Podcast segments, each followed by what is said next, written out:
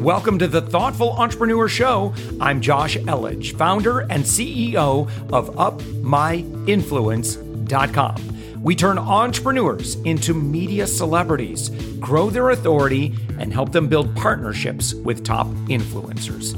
We believe that every person has a unique message that can positively impact the world. Stick around to the end of the show, where I'll reveal how you can be our next guest on one of the fastest growing daily inspiration podcast on the planet in 15 to 20 minutes. Let's go. And with us right now, we have Michael F. Schein. And Michael, you're the president of Micro Fame Media. New book coming out right around the corner, The Hype Handbook. So this this podcast episode is going to be all, all about hype. And one thing I know, Michael, is that we live in a very hype driven society.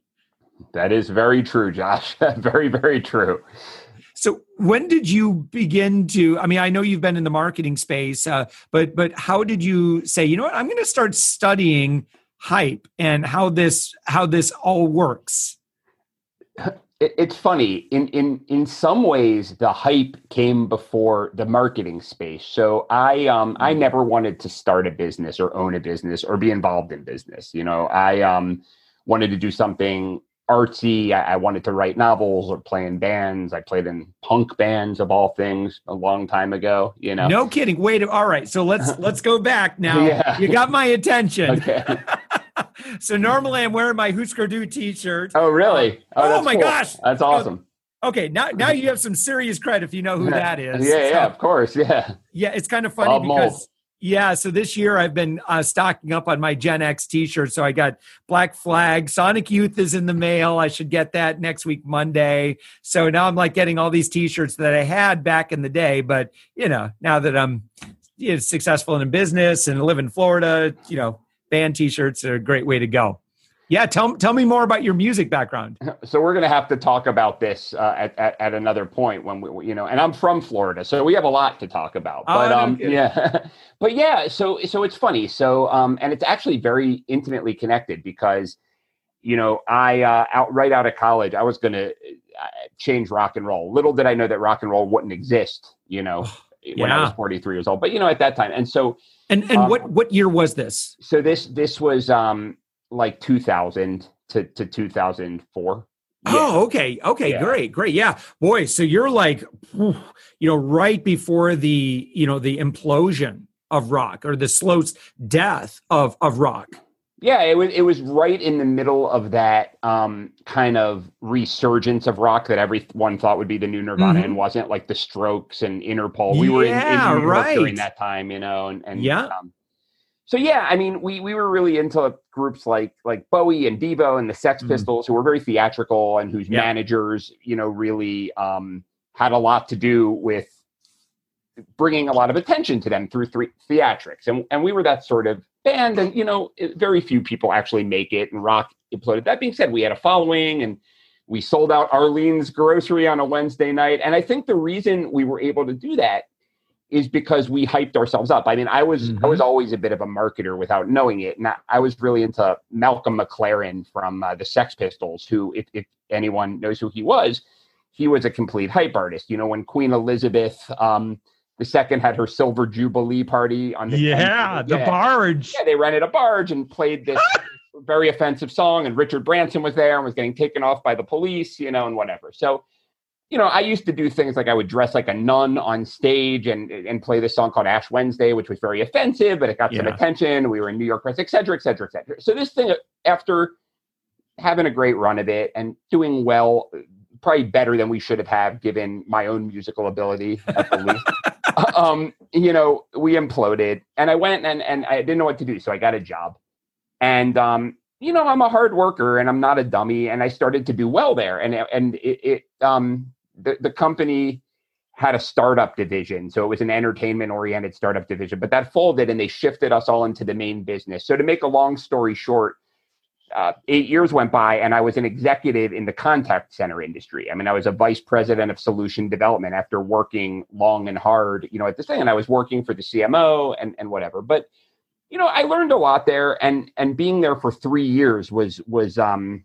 really it made me a business person. But being there for eight years, you know, by the end of that, I was kind of like, this is not my calling, you know. I mean, I wanted to write novels, even and that I wanted to do before I played music. I even in the band, I was writing songs. So, you know, again, we, we don't have a lot of time together, but after a lot of hair pulling and heart wrenching and you know the whole deal, I, I I quit.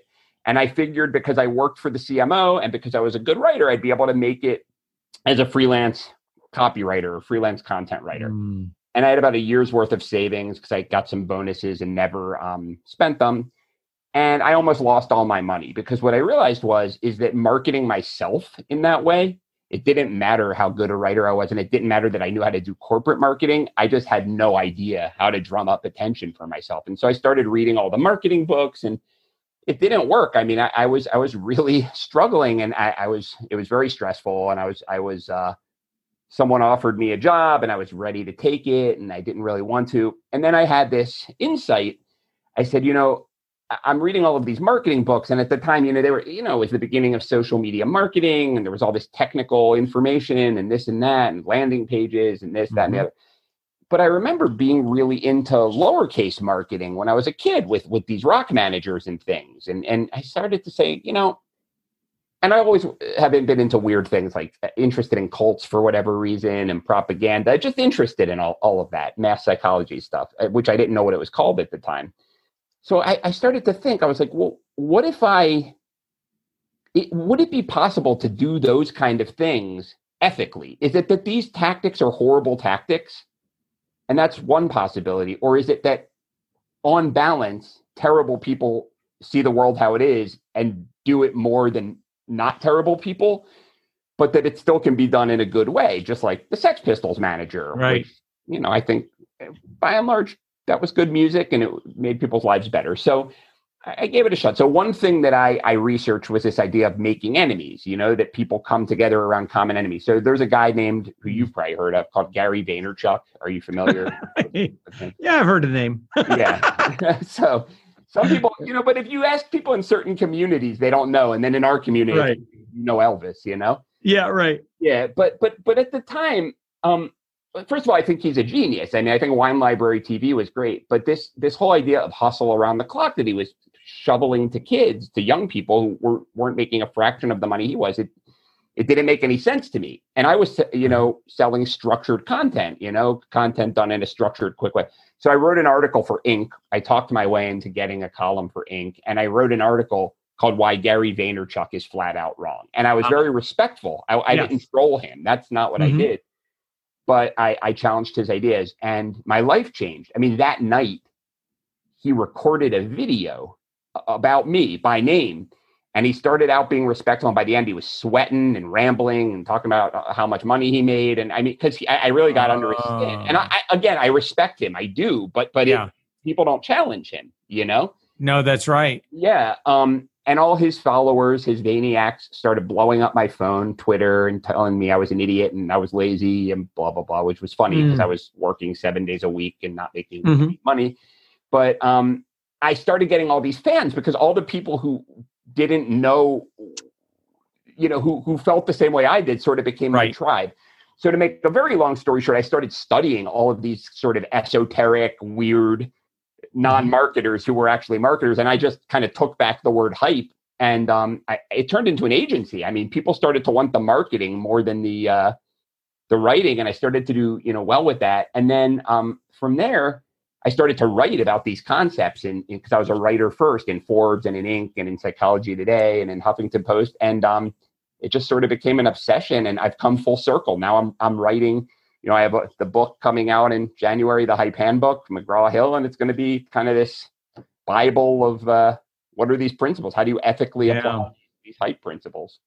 Yeah, you know, and, and I think that that's part of it. You know, you, you pointed this out a couple of times about um, you know, kind of stirring stuff up, maybe unintentionally, but when you take a strong stand, um, you know, it it evokes in in our you know connected social media world, um, anybody can chime in, and they're, you know, I think a lot most people maybe don't care about the consequences if they believe you know it's like if you engage someone politically and they're very very strongly you know that they're right or left in in this case, Right. or they have very very strong opinions. They don't mind telling you, uh, and they don't mind telling you how you're wrong and they're right. Uh, but here's the thing, you know, one thing I wanted to point out: we we had one client, remember one time, and he's in the Bay Area.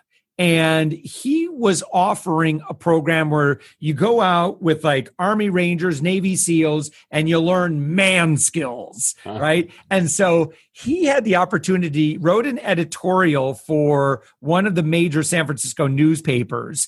And he basically said, you know, the, the whole purpose of like, let me tell you why men are such weenies in the Bay Area. and he said, it's because the women are all ball busters. Now, incredibly controversial. Yeah, sure. That's in that area. Of I mean, course. oh Yeah. my gosh. And in this You know, era, yeah, yes, right, right. And so, uh, but it was really interesting what he experienced. Um, a lot of death threats, um, as you can imagine, things like that. However, kind of like your experience with the Gary Vaynerchuk thing, you know, there was an audience there that said, you know what? I resonate with what you're saying. You know, I maybe your language is a bit strong, uh, but I get it. Like I understand what you're where you're coming from. And by the way, I am in no way saying I agree or disagree here. Course. Yeah, I'm yeah. just telling a story. course. and so so you're getting my my personality is like I, i'm way too i think i'm probably way too much of a pleaser here to like be too controversial on some things on some things i'm non-negotiable and i will absolutely take a stand and get on my soapbox on um, but um, you know in his case you know he said eh, you know felt like 60 70 percent of the population just hated him came out and just blasted him. But the thing is his business ended up doing very very well for a season. Uh, and it, it's because that 10% of the population resonated with him. He was kind of right on that edge where they really and and and the thing is you know what we were talking was like listen you know the 60 70% that hate you they were never going to give you money to begin with. So your ability to create a stir really brought a lot of attention to the issue and it it uncovered that 10% of the population that really resonated with what you had to say right or wrong uh and but that's who he was marketing to.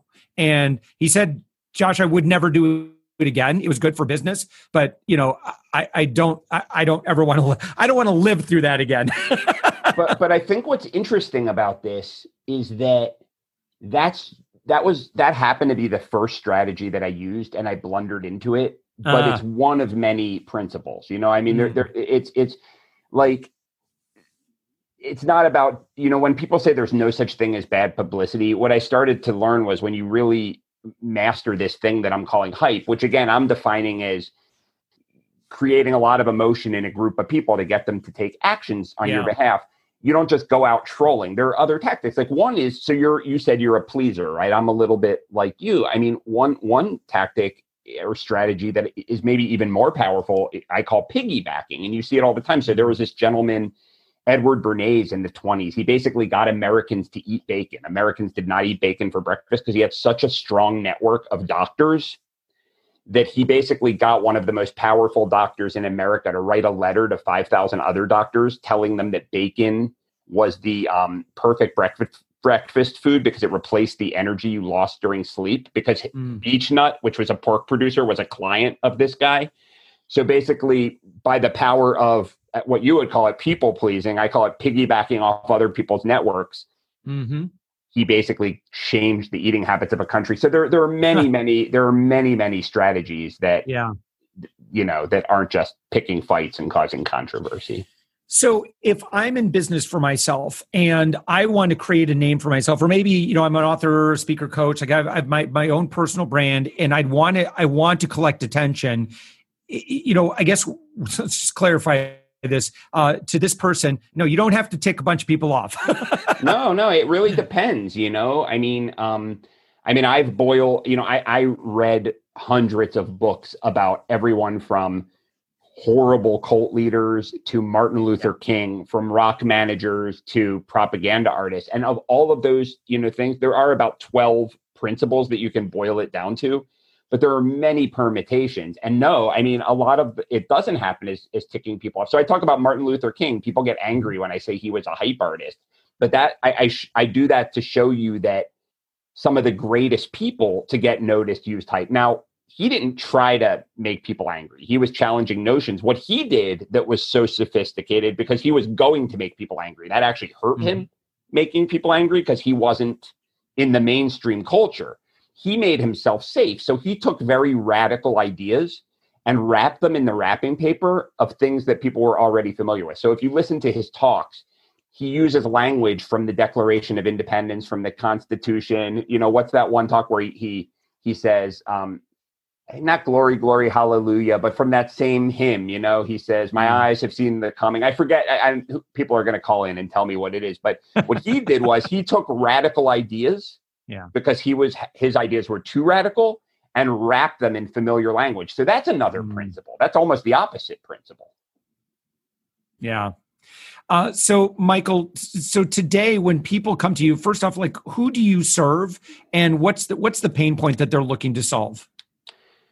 with with your agency yeah um no it's a it's a good question so um in regards to the the pain point because for a while I, I when i first started the business and and um this this was a mistake i figured why wouldn't everyone want the kind of marketing we do and and mm-hmm. it, and it turns out that while a lot of different types of businesses and people could use it there's a small subset of people and companies who know they need it. So let, let me go back a little bit. So the idea is that if you're selling ideas, if you're like a consultant or a certain high level executive coach or, or, or even a technology company where the ideas that you represent are more important than sort of the, the thing itself, like not, you're not selling sheet metal or microchips. There's something idea driven about it. Mm-hmm. A lot of times if you're at a certain level, and, and some of your listeners probably can identify with this, you, you look at the person who's more successful than you.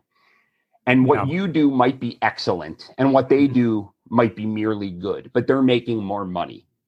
And you say to yourself, how is it that I'm excellent and they're just good? Now, the mediocre and bad people just don't do well. But how is it that they're excellent, that I'm excellent and they're good and, and I'm and they're doing better? And usually what they've done is that they've found a niche, they've packaged themselves in a very simple, standout way, and they've basically learned how to blitz that niche with this message over mm-hmm. and over and over again using the right media. Whereas the people who are excellent, they're usually focused on making their product better, better, better, you know, uh, marginally better, better, better, better, which is always important. But they don't understand how to explain what they do. They don't understand how to get it out into the world. They don't know how to become the dominant figure in their niche. So if you look up the word microfame, there's a de- there's a New York Times article about microfame, that concept, and there's mm. an article, and then there's us. You know, so we so we kind of are the agency that um, is known for this idea that in the modern internet age, it's not about being on Oprah necessarily and being famous.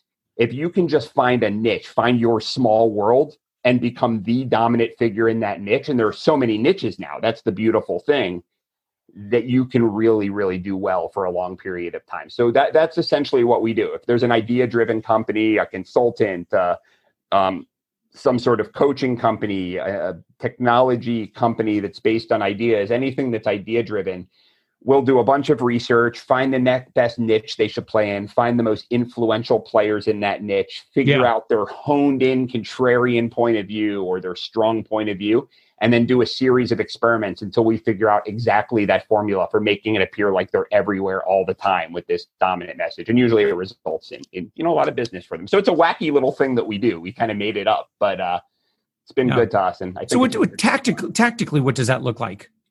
Yeah. Um, and, and again, remember, uh, from a from kind of a high level point of view, I was inspired by a lot of those hype artists. But tactically, we we we completely play with the tools of the day. So um, it's funny whenever I talk to a new prospect or a new um, client, I always say to them that while there are a lot of great agencies out there, I mm-hmm. admit something that that very few agency owners, you know, um, do and they'll ask what and i'll basically say that marketers including me don't know what they're doing and they laugh and i say well what i mean by that is that you can be a really talented marketer you can know how to use all the tools you can understand it you can have a knack for it but the idea that you're going to sign on with a you know you're going to implement some strategy the launch strategy by jeff walker which is brilliant when it first came out, and it's brilliant in a lot of cases, and a lot of people use it well. But every industry is different. People have read the book already, they understand the tactics. So, this idea that you can put up a certain series of landing pages with Instagram behind it, and it's going to work that way every time, we just don't believe that, that that works. So, what we do instead is we conduct experiments. So, we start out and we create a hypothesis. So, we'll say, okay, what is that unusual point of view, that contrarian point of view? Okay what's our hypothesis for the mechanisms? Is it a podcast combined with content, combined with SEO, whatever it is? And then we run very small experiments and we're okay with failing as long as it's quick. And then we say, okay, A, B, and C worked, D, E, and F didn't. And we keep refining it. And it takes about three months, but it's in the real world. So you're getting results.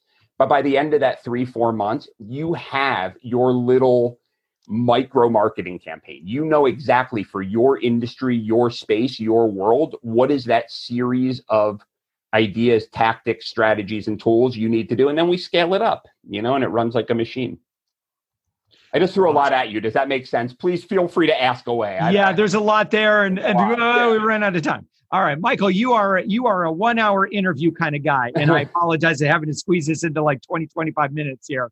Um, but so Michael F. Shane, uh, Schein, excuse me, uh-huh. and your new book is the Hype Handbook. Mm-hmm. Uh, you could pre-order right now if it's not available just yet. Um, it looks like the the official launch date is that in January. It's January 12th, you know, and you know on Amazon and all the usual places. Yes. Hopefully, we'll ha- hopefully. Uh, you know, book some bookstores too, even though we're all in a crazy world right now. yeah. Microfamemedia.com. Michael F. Schein, thank you so much for joining us. Thanks. It's, it was such a pleasure, Jeff. Thanks for listening to the Thoughtful Entrepreneur Show. If you are a thoughtful business owner or professional who would like to be on this daily program, please visit upmyinfluence.com slash guest. Now, if you've got something out of this interview, would you share this episode on social media? Just do a quick screenshot with your phone and text it to a friend or post it on the socials. Now, if you do that, tag us with the hashtag UpMyInfluence. Each month, we scour Twitter, LinkedIn, Facebook, and Instagram. We pick one winner from each platform, and you get crowned king or queen of that social media. Now, what do you win? We're, we're going to promote you and your business to over 120,000 social media fans totally free. Now, can you also hook us up? Now, in your podcast player right now, please give us a thumbs up or a rating and review. We promise to read it all and take action. We believe that every person has a message that can positively impact the world. Your feedback helps us fulfill that mission. And while you're at it, hit that subscribe button. You know why? Tomorrow, that's right, seven days a week, you are going to be inspired and motivated to succeed. 15 minutes a day.